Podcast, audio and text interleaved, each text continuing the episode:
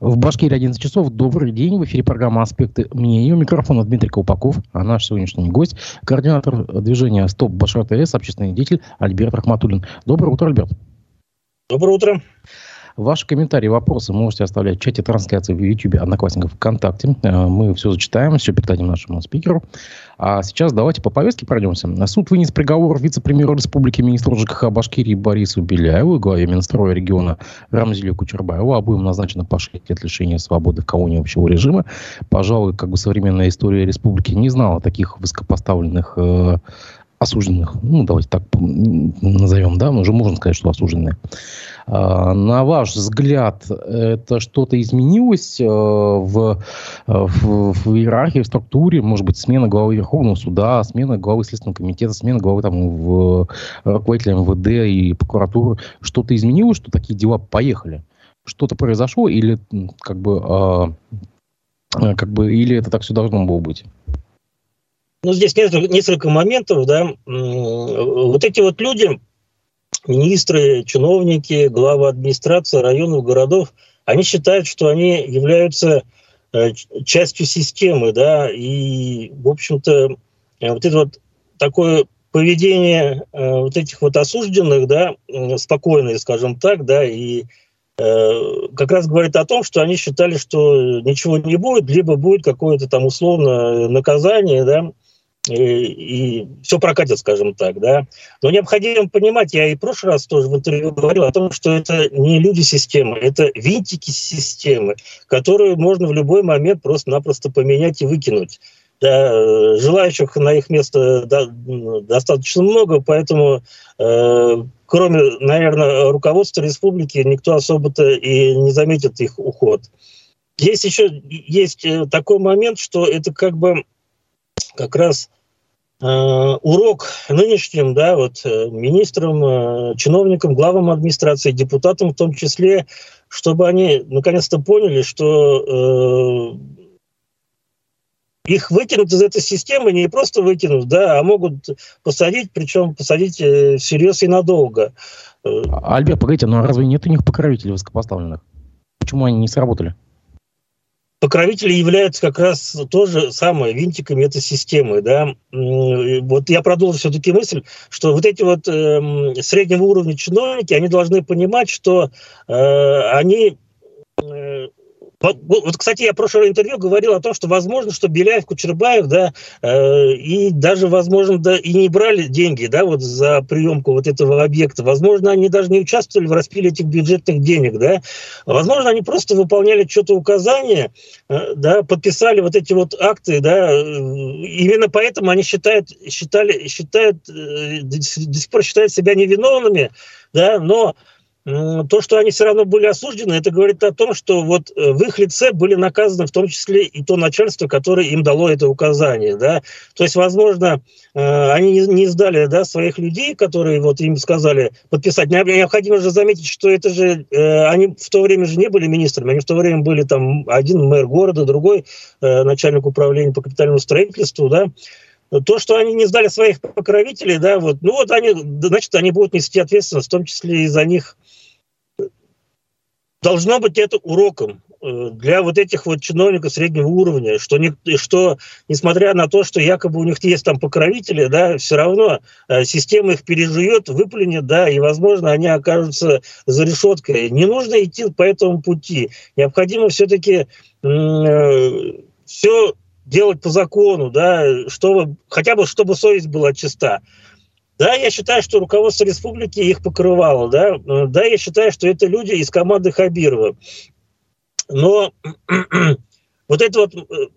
один из причин, почему я так считаю, это то, что их до сих пор оставили в должности министра, Многие говорят мне, это нормально, что до решения суда они пока должны занимать свои должности, это ненормально, по-другому делается. При возбуждении уголовного дела таких чиновников увольняют по утрате доверия. То есть это такая универсальная статья, когда можно уволить по утрате доверия, а уже потом, если вдруг суд оправдает обвиняемых, то они могут подать в суд, восстановиться в должности и получить недополученную зарплату.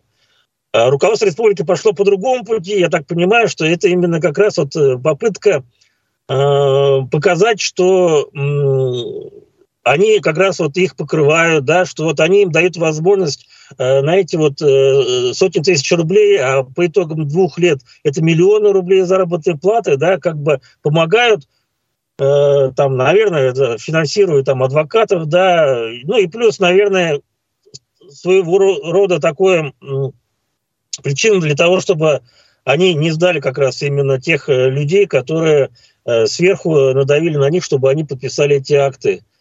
Поэтому, да, я считаю, что это команда Хабирова, да, я считаю, что это заслуженное наказание. Многие говорят, что это типа суровое наказание, но и вот я не слышал, возможно, что 2 года домашнего ареста включили, да, если в эти 6 лет включено их содержание под домашним арестом, да, то тогда останется 4 года, значит, через год они подадут на УДО и выйдут, да, а возможно, что Верховный суд им даже скостит, да, срок, возможно, после решения Верховного суда они вовсе будут на свободе по условно-досрочному освобождению, то есть я не считаю это суровым наказанием, я считаю, что это нормальное наказание, учитывая, что у нас активистов, да, сажают там на десятки практически лет, да, а тут 6 лет. Но это нормально. Я считаю, что должно было быть еще жестче для того, чтобы для этих вот чиновников, которые, занимая какие-то маломальские должности, возомнили себя неприкасаемыми. Это будет, как я повторюсь, это будет, должно быть уроком для всех вот этих вот чиновников среднего уровня. А смена силовиков и главы суда не повлияла? Посмотрим на решение Верховного суда. Если Верховный суд оставит в силе это решение, значит, все-таки, да, значит, у республиканской власти руки коротки до федеральных вот этих вот органов власти, да, до правоохранительных органов, до судебной власти. И это, в общем-то, хороший момент, конечно, будет. Но дождемся решения Верховного суда. Ну и в продолжение темы сдвинулось с мертвой точки дело о пиксельных елках. В Кировском районном суде начался процесс по рассмотрению уголовного дела в отношении бывшего директора уже ГКУ хозяйственного управления при главе администрации Алексея Аглисламова, обвиняемого в превышении должностных полномочий при закупке пиксельных елок и новогодних украшений на общую сумму 115 миллионов рублей. И самое интересное, что в суде Аглисламов вину не признал, а дать показания решил в ходе дальнейших судебных разбирательств и даже сказал, что получил указание закупить елки у неких сотрудников администрации главы Башкирии. То есть это такая как бы уже торговля идет, то есть человек понимает, что ему, ну, в свете вот то, о чем мы сейчас говорили, да, что ему никто не поможет, и он уже выторговывает себе, получается, свободу. То есть он готов назвать покровителей, ну, в обмен на свободу. Да, это подтверждает мои слова о том, что Кучарбаев с Беляевым тоже просто выполняли чью-то, скажем так, просьбу, да, либо даже указания устные, да. Здесь, скорее всего, то же самое. То есть, ну, я не считаю, что вот этот вот человек имел наглость, скажем так, да, своровать сотни миллионов рублей на этих поставках. Скорее всего, это была какая-то определенная схема, да, и он решал эти вопросы как раз с теми, кто проводит эти тендеры, да, то есть, ну, это ведь не единичный случай. У нас все практически говорят о том, что очень тяжело участвовать в тендерах, очень тяжело выигрывать в тендерах. Почему? Потому что все эти тендеры, аукционы, они уже для определенных круга предпринимателей уже, да, и там с путем каких-то там схем, да, они вот как раз и выигрывают вот эти вот моменты. Поэтому, да, я считаю, что он как бы дает сигнал, да, что я-то вот вместе с вами, да, был, как говорится, да, почему бы мне не помочь, да, потому что он уже на примере вот Беляева-Кучарбаева примерно знает, что, скорее всего, он останется крайним в этой ситуации, и ему светит довольно-таки серьезный срок. Кстати, вот опять же момент вспомним про отмену торгов по клининговым компаниям, да, по школьным учреждениям Уфы, да, которые ФАС отменила, да, вот это вот тоже яркий пример того, что в тендере участвовали только свои, да, и для чего проводятся эти тендеры и аукционы? Для того, чтобы хотя бы снизить цену, да, цена не была снижена, соответственно, ФАС усмотрел то, что эти тендеры проводятся, ну, скажем так, незаконно, да. Вот тоже яркий пример того, как у нас осваиваются бюджетные деньги. Я так думаю, что все это как раз необходимо более пристальное внимание обращать правоохранительным органам на каждые вот эти вот тендеры, которые, в общем-то, наносят, считаю, что наносят ущерб бюджету как города, так и республики на многие миллионы. Надо прекращать эти коррупционные схемы и выводить не только вот исполнителей, но и чиновников на чистую воду.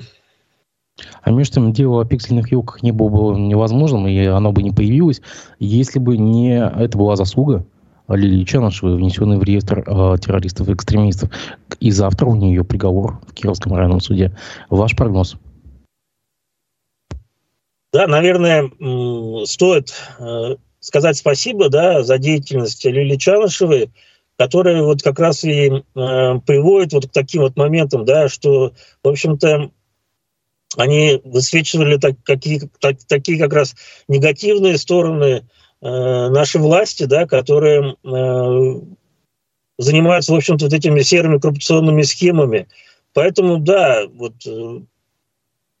он результат, да, вот этой вот деятельности, да, Лилии Чанышевой, и как раз вот это вот яркий пример того, что необходимо, наверное, все-таки правоохранительным органам, судебным органам власти, да, вот перед тем, как вот завтра будет это решение, все-таки обозначить, да, вот чем занимаются вот эти вот люди, да, чем занимаются активисты, общественники, насколько от них больше пользы, чем вреда, да. То есть, ну, я не верю, что Лилия Чанышева могла серьезно угрожать, допустим, вот деятельности государственных органов власти, да, там.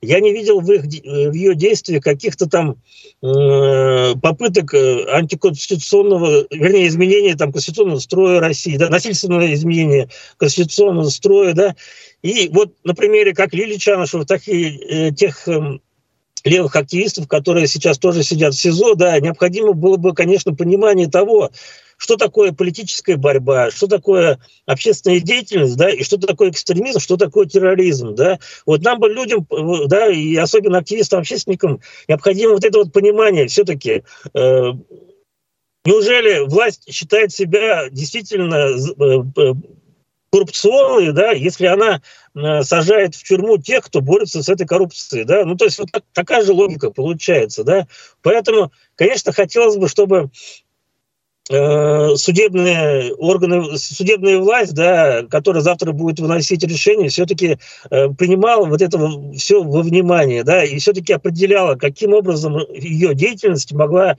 быть сопоставима с экстремизмом, допустим. То есть вот мне, простому человеку, да, это вот непонятно. Если завтра, вот, то есть в решении судья завтра должно быть ясно и понятно.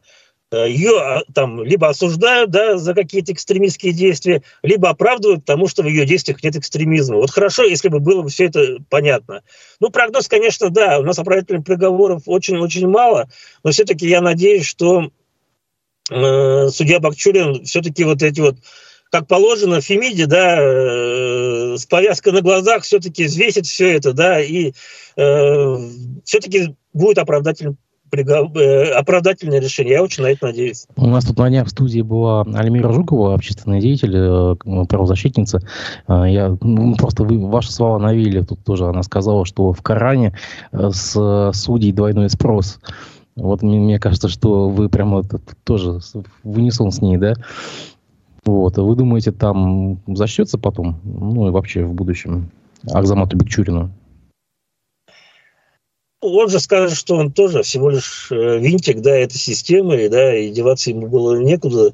Но все равно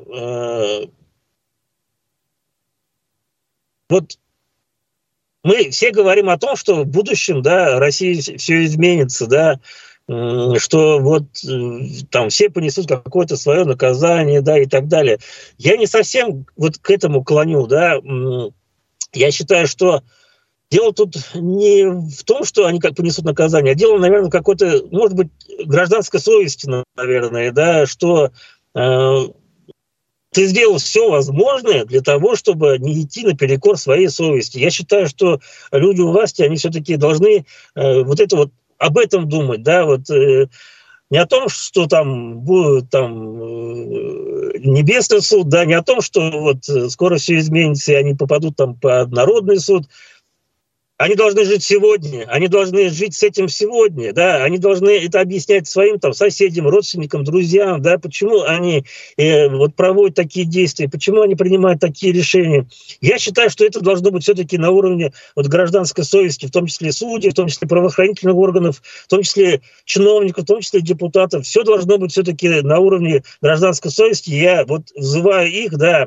У них есть полномочия, есть у них права, есть у них обязанности найти какую-то определенную компромиссную золотую середину, чтобы хотя бы их не мучила совесть. Я все-таки на это надеюсь. Между тем, общественница Алла Яковлева, если вы помните такую, она проявилась в общественной повестке, как бы она какое-то время исчезала, и тут она снова появилась. Она вместе с единомышленниками пришла в Белый дом, принесла туда банку с кишками какого-то животного. Она это мотивировала тем, что в 2020 году Радий Хабиров приехал на Шота Руставели 5 и сказал, что будете со мной воевать, кишку порвете. Эти слова были адресованы, конечно же, застройщику. Но так или иначе, стройка все равно будет, она немножко изменится в параметрах, но так или иначе ПСК-6 не оставляет этот квартал. И, видимо, Алла Яковлева таким образом напомнила о себе и о словах о главе региона. Как вы думаете, это все действенно, эффективно или это просто самый пиар? Я могу сказать, что я тоже в это время там был, да, и поддерживал как раз активистов с Шота Руставели 5. Я полностью поддерживаю и всегда говорил о том, что, к сожалению, да, только общественное давление, информационный шум, да, именно такие акции, да, не просто акции протеста, а такие позволяют обращать внимание на проблему. Да, у нас и СМИ, к сожалению, тоже пока не создашь вокруг какой-то проблемы такой интерес, да, скажем так, у нас даже СМИ особо-то не берут, да, такие моменты, поэтому приходится активистам, да, что-то такое придумывать, да, чтобы вызывать интерес, прежде всего, у СМИ, прежде всего, у народа, да, создавать этот информационный шум. Но почему это необходимо? Потому что власти, к сожалению, если и ведут диалог, да, то не слышат людей, да, то есть не предпринимают никаких мер. Я напомню, что по отсутствию газоснабжения из аварийных дымоходов, да, тоже ведь мы прошли длинный путь, да, сначала проводили просто собрания, да, потом проводили собрания с участием СМИ, в том числе федеральных, потом ходили к чиновнику, прокурору, в министерство, да, только потом уже, когда поняли, что власти никакого внимания на эту проблему не обращают внимания и не собираются ее решать, пришлось уже выходить на акции протеста, да, там одиночные пикеты, да, с довольно-таки интересными лозунгами, да, на этих плакатах.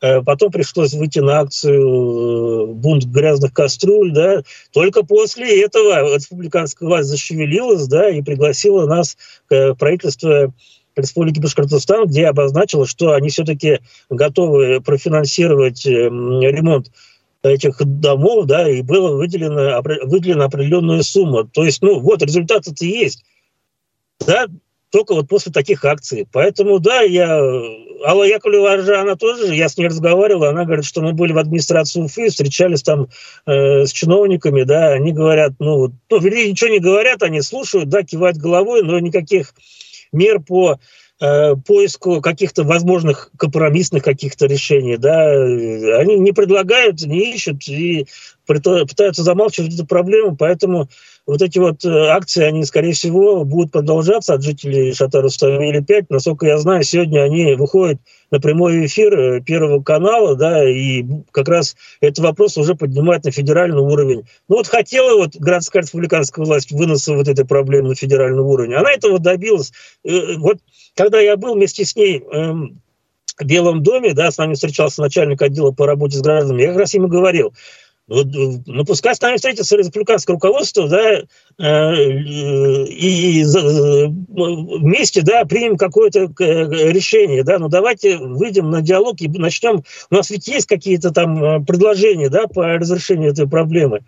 Ну, вот это молчание, что да, вернее, да, но вот в итоге сегодня вот выйдет на федеральный уровень, да, вот после федерального уровня, если чиновники начнут бегать, значит, вот придется опять идти по этому пути, да, опять выносить все ссоры из избы, хотя это проблема муниципального уровня, это проблема вот мэра Мавлиева, который должен встретиться с этими активистами, а он до сих пор ведь не приехал в этот двор, да, не посмотрел, как на самом деле там, что там происходит. Был Кожевников, который там голову покачал, там ай-яй-яй, и пропал, хотя говорил, что он организует встречу с Мавлиевым. Вот уже месяц он организовывает и не хочет встречаться больше с жителями этого дома. Ну, а как по-другому? Поэтому акции будут продолжаться, так думаю. И я тоже буду такие вот акции, к сожалению, проводить. Буквально через 2 недели исполнится 3 года общероссийскому голосованию по вопросу одобрения изменений в Конституцию России. Я напомню, что 3 года назад пакетом поправок была изменена Конституция кардинально в некоторых отношениях. Вот некоторые наблюдатели говорят, что есть ощущение, что из всех принятых поправок работает только обнуляющая так называемая поправка. А на ваш взгляд, что-то за 3 года изменилось? Если честно, я даже не помню про эти поправки, на самом деле, да, вы правы. Дети в приоритете, экология, там, социальные пособия, там, что такое. Если мы особо об этом не помним, значит, они особо эту роль не сыграли, да, то есть, действительно, скорее всего, это было задумано именно для обнуления президентских сроков Путина, да. Тогда, да, необходимо вспомнить ситуацию, почему эти поправки были приняты. Да? Тогда, после 2018 года, Путина сразу же начали называть хромоуткой, да? В том плане, что начали искать преемника, да? И, соответственно, вот эти вот кремлевские башни, то есть окружение Путина, начало уже раздрать друг другом, что могло привести к тяжелым последствиям для страны. Да? Поэтому я думаю, что именно поэтому Путин принял такое решение. И у меня есть до сих пор надежда на то, что все-таки Путин не будет переизбираться на следующий срок. Да? Есть еще полгода, по крайней мере, да, до выдвижения в президенты. Я все-таки надеюсь, что Путин поймет, что дальше уже невозможно, да, и чтобы переход был плавным и обошелся без какой-либо гражданской, не дай бог, конечно, гражданской войны, он должен сейчас сделать мирный вот этот вот переход власти к другому человеку. Я на это очень надеюсь на благоразумность высшего руководства страны. Как вы думаете, вот это пеньковое голосование за поправки и СВО, они как-то связаны? Возможно, да. То есть это же говорят, что все это предполагалось, и необходимо было вот эти вот поправки принять до как раз начала СВО, для того, чтобы, как я уже сказал, сплотить даже не народ, а сплотить скорее вот это вот окружение Путина, чтобы никто, вот, да, никаких разногласий в этом плане не было. Именно поэтому были посажены и некоторые оппозиционеры, да, чтобы не мешались под ногами. То есть, возможно, да, в приоритете было именно начало СВО, а не президентские выборы, да. Но сложилось так, как сейчас сложилось. И сейчас немножко другая ситуация, и необходимо уже, наверное, как-то по-другому это все обсуждать и думать. В начале месяца глава республики Радий Хабиров встретился в Уфе с председателем ЛДПР, руководителем Думского комитета по международным делам Леонидом Слуцким. Как пишет портал глава РБ, на повестке дня были вопросы деятельности башкортостанского отделения ЛДПР и ход подготовки к предстоящему электоральному циклу. Давно к нам не заезжали вожди ЛДПР, да и давно действительно здесь не было, Жириновского, как мне кажется, уже года 3 здесь не было, да?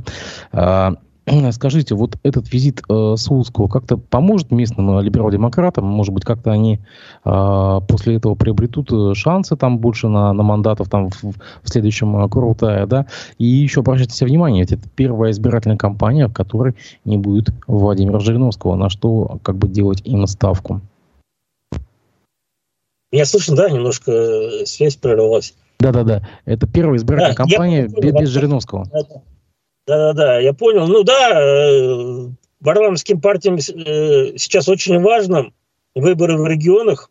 Почему важно? Потому что как-то я записал об этом, то, что сейчас парламентские партии практически уже в конец потеряли свое лицо, да, вот, свой имидж, и сейчас практически ничем не отличаются от партии «Единой России». То есть если раньше хотя бы они как сохраняли как-то, пытались сохранить свою индивидуальность, да, там, касающуюся не только по названию, естественно, а там касалось там по идеологии, да, либо по своим каким-то программам другого пути развития нашей страны. То есть сейчас все сплотились вокруг Путина, да, все поддерживают Путина, да, и никакой разницы между этими партиями «Единой России» практически уже нету, да, но вот эти вот границы уже стерлись, и поэтому народ уже напрямую говорит о том, что эти партии уже реально стали филиалами «Единой России». Именно поэтому парламентским партиям, конечно же, необходимо сейчас скорее даже, наверное, выходить не на электорат свой, да, не на народ, а именно выходить на губернаторов регионов, да, чтобы, ну, просто-напросто договариваться о том, чтобы, ну, скажем так, выделили, да, определенные мандаты для своих партий, и поэтому я жду приезда и Зюганова, и Миронова, которые будут встречаться даже скорее, наверное, не с народом, не с людьми, а скорее будут встречаться с Хабировым, с руководством республики, Альберт, чтобы все-таки... Извините, прервалась, а вот за эти 4 года вы что-то слышали о ЛДПР в Башкирии? Повестка, может быть, темы, конфликты, что-то о них вообще было слышно? Насколько? Про все ЛДПР не скажу, вообще ничего не слышал, да, скажу, что есть у них депутат Рябов, да, который иногда попадает в информационную повестку, то есть, ну, как говорят, ЛДПР вождистская партия была, да, то есть вот только какие-то личности, да, то есть почему-то о партии мы ничего не слышим, но вот, допустим, там Слуцкий, потом наш Сухарев, наш Рябов, да, ну, они хотя бы напоминают о том, что эта партия жива, что она есть в регионе. Вот у нас был политолог Арсен Шех. Он сказал, что раньше шоу создавал сам Жириновский, но теперь без Жириновского шоу создается в его имя. И там какие-то пророчества сейчас прокатываются, там, вот Жириновский предрек то-то, то-то, то-то. Вы думаете, они вот буквально не могут без этого имени? Вот им больше нечего предъявить народу? Ну, пока да, пока нету. Тем более, что я еще раз говорю, что они вообще потеряли свой имидж. До этого хотя бы был Жириновский, да, сейчас, ну, какая у них идеология, да, какая у них программа, да, какое у них другое видение пути развития России. Ну, нет уже другого вот этого, да, значит, это, скорее всего, ну, поэтому, по сути дела, и не было, да, то есть Жириновский, он, скорее, все-таки помогал действующей власти, да, ну, никак не обозначило, что вот эта вот позиция ЛДПР, да, это была его позиция помощи именно Путину, федеральным властям. Я не назвал бы ЛДПР никогда, она никогда не была оппозиционной партией. Между тем, в Компартии не все так у нас просто на местах. Вы знаете, что реском КПРФ осудил членов Компартии, которые приняли участие в сходах в Заурале, в сходах против золотодобычи. И прямо после этого целый сериал начался. Но мы знаем, что коммунисты Училов поддержали своих коллег из Баймака, выразили даже какое-то недоверие, по-моему, Кутугужину. После этого появилось заявление Ющенко, депутата Госдумы от Башкирии и пресс-секретаря Зюганова, который сказал, что все вообще действия рескома КПРФ были согласованы с федеральным штабом КПРФ. Таким образом, федеральная КПРФ не поддержала зауральских коммунистов. Это как бы такой разлом, это как бы уже фронта внутри партии или что-то мы не понимаем или не видим? Смотрите, изначально я тоже, да, выразил такое вот удивление, да, тому, что происходит. Вот это вот заявление, оно было вообще не в тему, да, то есть, ну, можно было бы, допустим, просто промолчать, допустим, и все. Тем более, что... промолчать кому? Рескому или училинцам? Промолчать рескому. Все же началось именно с заявления рескома, да? Соответственно, я не знаю, после уже народных сходов, да, где, в общем-то, народ не обозначал, что вот эти народные сходы провели там местные коммунисты, да, там, я даже, если честно, и не знал, что там действительно активно участвуют местные коммунисты, да, я об этом узнал именно после заявления Рескома КПРФ, да, о том, что там участвовали коммунисты, и КПРФ... Если бы Реском промолчал, никто бы не узнал, что вообще были там коммунисты. Конечно, конечно. Поэтому в преддверии выборов для меня это заявление Рескома, оно вызвало практически шок, да. То есть, ну, либо можно было наоборот, воспользоваться моментом, да, и сказать, что да, вот КПРФ поддерживает народ за Урале, давайте голосуйте за нас, мы единственная оппозиционная партия, которая, как говорится, поддерживает свой народ. Они, наоборот, выстрелили себе в ногу, да, и заявили о том, что нет, они не с народом, они вообще против протестов и так далее. Я сначала удивился, да, но вот сейчас, по прошествии времени, и вот, как вы правильно заметили, вот эти вот дальнейшие какие-то вот эти вот действия, да, уже других людей, мне натолкнули на мысль, что это была спланированная акция от руководства регионального отделения КПРФ. Они не глупые люди, они предполагали, что будет реакция, а они хотели этой реакции, скорее всего, понимаете, да? То есть они хотели, чтобы народ сбунтовался, да, против КПРФ, чтобы коммунисты начали вот эти вот обвинения выдвигать, что и плюс угрожать руководству регионального отделения там выходом, допустим, из районных отделений КПРФ, да? Скорее всего, это было так и задумано. Почему? Скорее всего, как я уже говорил, где-то, наверное, в апреле месяце была какая-то договоренность с региональным отделением парламентских партий здесь, в республике, да, с администрацией главы республики о том, что кто там, сколько там мандатов получит, да, кто какие округа там и так далее. Возможно, у меня нет доказательств, я так считаю, да, это мое оценочное суждение. И после этих протестов, да, естественно, что власть там, да, выявила активистов, да, и среди них оказались, наверное, местные коммунисты, и они, наверное, скажем так, наехали на Кутугужина и сказали там: успокой своих коммунистов, да. Давайте я сейчас такие вещи скажу. Скорее всего, уже КПРФ уже назначила тех депутатов, которые проходят, допустим, пройдут по партийным спискам, да, по округам, да, и, ну, возможно, да, даже за это было оплачено, да.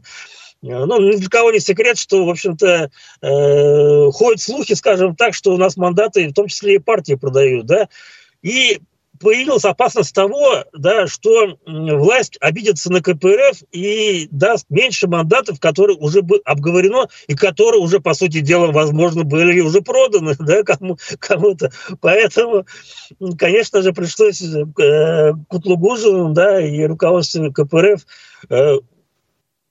показать, что они вот с властью, что они против протеста, что они вот согласны на те договоренности с властями и будут вплоть идти до народа, потому что сейчас, к сожалению, от избирателя ничего не зависит, поэтому парламентским партиям сейчас лучше не просто договариваться, да, с властью, а именно вот прям вот работать на власть, понимаете, да? Здесь, вот это вот здесь была такая версия, что коммунисты сливают протест только для того, чтобы увеличить количество мандатов в будущем Курултая. А вы здесь говорите, что они спасают уже имеющиеся места. Я думаю, что да, сохранить, потому что уже КПРФ уже решила, кто вот допустим, власть дает, допустим, 5 мандатов КПРФ, да, но эти 5 мандатов, они уже знают, кто там, да, будет депутатом. А сейчас уже был риск того, что власть, обидевшись на то, что коммунисты за Урале вот поддержали там народ, вышли на протест, там, да, поднимают вот этот вот флаг протеста, да, возможно, урежут до 3, а тут же уже все уже решено, и тут они могут потерять, поэтому это была вынужденная реакция Рескома на возможные противодействия власти по получению вот этих вот депутатских мандатов. Вот. Как думаете, к кучелинцам и баймакцам будут какие-то репрессии внутри компартии? Я думаю, да, потому что сейчас уже дошло... Вот... То есть отомстят? Что? То есть отомстят? не то, что там мстят, реакция на реакцию, понимаете, да, сейчас уже пошло на это, то есть вот сначала Реском, потом Баймак, потом Учлы, потом Ющенко, то есть, к сожалению, скорее всего, это будет продолжаться, и какие-то, чтобы уж точно убедить властей, что руководство КПРФ здесь, в республике, полностью на стороне властей, реакция Кутугужина должна быть именно такой вот, да, чтобы там наказать, возможно, исключить и так далее. То есть, скорее всего, до выборов процесс, к сожалению, пойдет именно по такому пути. Здесь коммунист Рустам Хафизов публиковал опрос. Я вижу, что вы принимали даже участие. Кто должен вести КПРФ на этих выборах? То есть тройка формируется там в списках сам Кутугужин, Старов, Галин, Шайнуров и Лия Хафизова. Вы согласны с этим списком? Достойны люди? Ну, выбора-то особо нету, да, то есть действительно Хафизов опубликовал, наверное, только тех, которые хоть какой-то вес имеют, даже, наверное, не среди народа, а среди вот партийных структур, да, республики. Я проголосовал за Лию Хафизову, я не буду этого скрывать, я считаю, что это единственный, ну, может, не то слово, но все-таки скажу, единственный адекватный, наверное, да, депутат, да, среди, к сожалению, вот всего практически состава, да, госсобрания. Я не в плане там оскорбить остальных, да, но я вижу, что она трезво и правильно осмысливает ситуацию. То есть она и, ну, прекрасно, наверное, согласится со мной, да, с моими выводами о том, что происходит и в КПРФ, и в Госсобрании, и во власти, да, и пытается немножечко хотя бы сохранить лицо, просто отодвигаясь от всего этого и непосредственно помогая людям, да, встречаясь с людьми, да, не особо-то лезет в политику. Я считаю, что такой человек, как Лия Хафизова, нужна в Госсобрании, да, вот, ну, очень не то что мало, практически нету таких людей, да, которые вот должны обязательно быть. Учитывая, что по одномандатному округу она, возможно, не сможет пройти, да, не сможет преодолеть административный ресурс. Народ будет за нее голосовать, но вот ресурс административный будет преодолеть очень-очень тяжело. Я хотел бы ее видеть в партийном списке, тем более, что я не хотел бы видеть в этом партийном списке ни Кутугужина, ни Старова, да, там, ни Шайнурова, ни Галина, ни кого-то других. Но это не те люди, которые... за которых будет народ голосовать. Это не те паровозы, да. То есть, если бы я хотел, если бы я был руководителем КПРФ и хотел бы, чтобы народ за меня за партию проголосовал, то я бы, наверное, поставил бы, я не знаю, Бондаренко, допустим, на первое место, допустим, да. Ну, потому что, к сожалению, в Башкортостане, как я уже сказал, нету коммунистов-паровозов, которые вот за которых бы народ знал, и за партию которого народ бы проголосовал. Поставили Бондаренко, я думаю, ну, КПРФ даже, возможно, выиграла бы выборы, учитывая протестное настроение, учитывая, как Бондаренко поддержал, кстати, жителей Зауралья, поддержал коммунистов Зауралья в их протестах, да, то есть Бондаренко довольно-таки часто в своих вот этих вот выступлениях, ну, да, следит он за повесткой дня в Башкортостане, да, и помним мы и поддержку Куштау, и... Альберт, скажите, пожалуйста, почему не состоялся визит Бондаренко, ведь уже даже была дата запланирована, здесь Хафизов сказал, что вроде как не нашли площадку просто, не смогли арендовать площадку. Это такая глупость со стороны Хафизова, не найти площадку. Когда мы создавали СтопБашРТС, мы скинулись по 1000 рублей и сняли площадку хорошую, да, там, по-моему, за 3-4 тысячи, по-моему, да, на несколько, там, на несколько часов, да. И, кстати, мы после этого тоже снимали помещение, да, и насколько я знаю, противодействие властей не то что было, да, в эту, допустим, гостиницу, где мы, по-моему, позапрошлом году проводили собрание СтопБашРТС, приходила полиция, интересовалась просто, да, но она не запрещила той же гостинице проводить вот это собрание, да, то есть я считаю, что это глупо сидеть и ждать от властей, чтобы дали помещение, да, для КПРФ. Ну, скиньте по 500 рублей, ё-моё, блин, да, снимите помещение и позовите этого Бондаренко. Я думаю, секундочку, Дмитрий, я думаю, что, скорее всего, здесь сыграла роль властей, которые, в общем-то, запретили того, чтобы здесь Бондаренко не то что приезжал, а то, что выступал, встречался с народом, да, Опять же, учитывая, что Бондаренко очень ярко, четко выставляет свою позицию по протестным настроениям здесь у нас в Республике Башкортостан. То есть он не то что вмешивается, он поддерживает народ, поддерживает эти протесты, а властям это сейчас нафиг не нужно. А может быть, сам Реском не был заинтересован в его приезде? Нет, они же изначально сами же этот вопрос подняли и хотели пригласить Бондаренко. Но потом опять сразу же убежали в кусты, да, и, скорее всего, я считаю, что именно под давлением властей. То есть власть узнала о том, что КПРФ приглашает Бондаренко, сказала, нефиг делать ему здесь, и просто-напросто сказала, чтобы его здесь не было, а Реском нашел причину, вот нам не дали помещение. Ну, я считаю, что это ерунда вообще какая-то. Ну, кстати, никто не отменял как бы интернет. Не знаю, почему не могли просто онлайн-встречу провести. Ну, ладно, это как бы такой вопрос. Между тем, коммунисты выставляют Зюганова внука на должность мэра Москвы. Вот. Как вам такая идея? Вы как думаете, потянет, не потянет как бы преемник? И, скажем, в принципе, ну, тоже сам Хафизов говорил, что вот в Америке же есть же политические династии, там же прямо вот там все такое, вот как, почему бы и нам не завести, да? И такой вопрос, а вообще, вот если партия перейдет внуку Зюганову, региональные лидеры, такие Кутугужин, такие политические динозавры, они ему присягнут вообще или нет? Ну, конечно, присягнут. Конечно же, присягнут. Куда им деваться-то? Я, к сожалению, не знаю особо-то, да, внука Зюганова, да. Да, естественно, выдвижение его кандидата в мэры Москвы, это... Естественно, что он не выиграет, да, не станет мэром, это 100%. Его выдвигали не для того, чтобы он выиграл, а для того, чтобы заявил о себе, да, чтобы у него, чтобы его знал как минимум Москва. И да, в дальнейшем, скорее всего, бразды правления партии перейдут к нему. Ну, Леонид Зюганов, он депутат Мосгордумы просто. Ну да, грубо говоря, Москва его вотчина, да, но я считаю, что это все-таки попытка вывести... Москва же это не просто город, это же город федерального уровня, столица нашей родины, да, там проживает 15 миллионов человек, и, соответственно, это скорее выдвижение внука Зюганова, как его зовут, я даже что-то забыл. Леонид, да. Выдвижение Леонида Зюганова на эти выборы – это выдвижение на федеральный уровень. Да? То есть после этого уже действительно можно будет передать бразды правления партии именно вот Леониду. Я не вижу ничего плохого в родственных отношениях. Да? То есть ничего, в общем-то, страшного в этом нету. Но я, к сожалению, его не знаю. И хотелось бы, чтобы с приходом любого другого после Зюганова внесло какие-то изменения в партию. Эта партия сейчас, к сожалению, уже начинает вот терять свою, вот как я уже до этого говорил, терять свою вот эту вот индивидуальность, да, терять свою вот эту вот значимость, терять свой электорат, терять поддержку народа.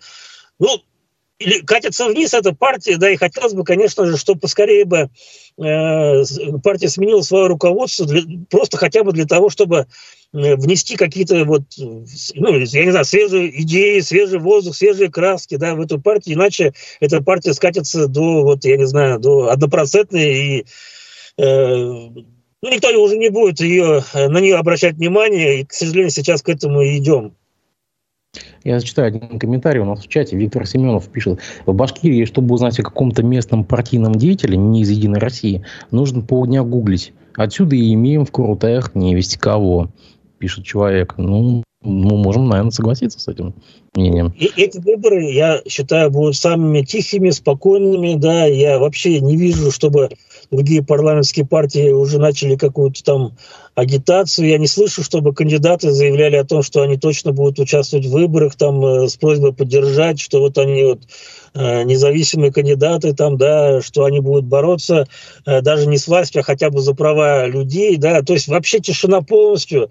Поэтому избирателям будет очень тяжело, да, даже заинтересовать в том, чтобы они пошли на выборы, потому что выбирать уже практически вообще не из чего.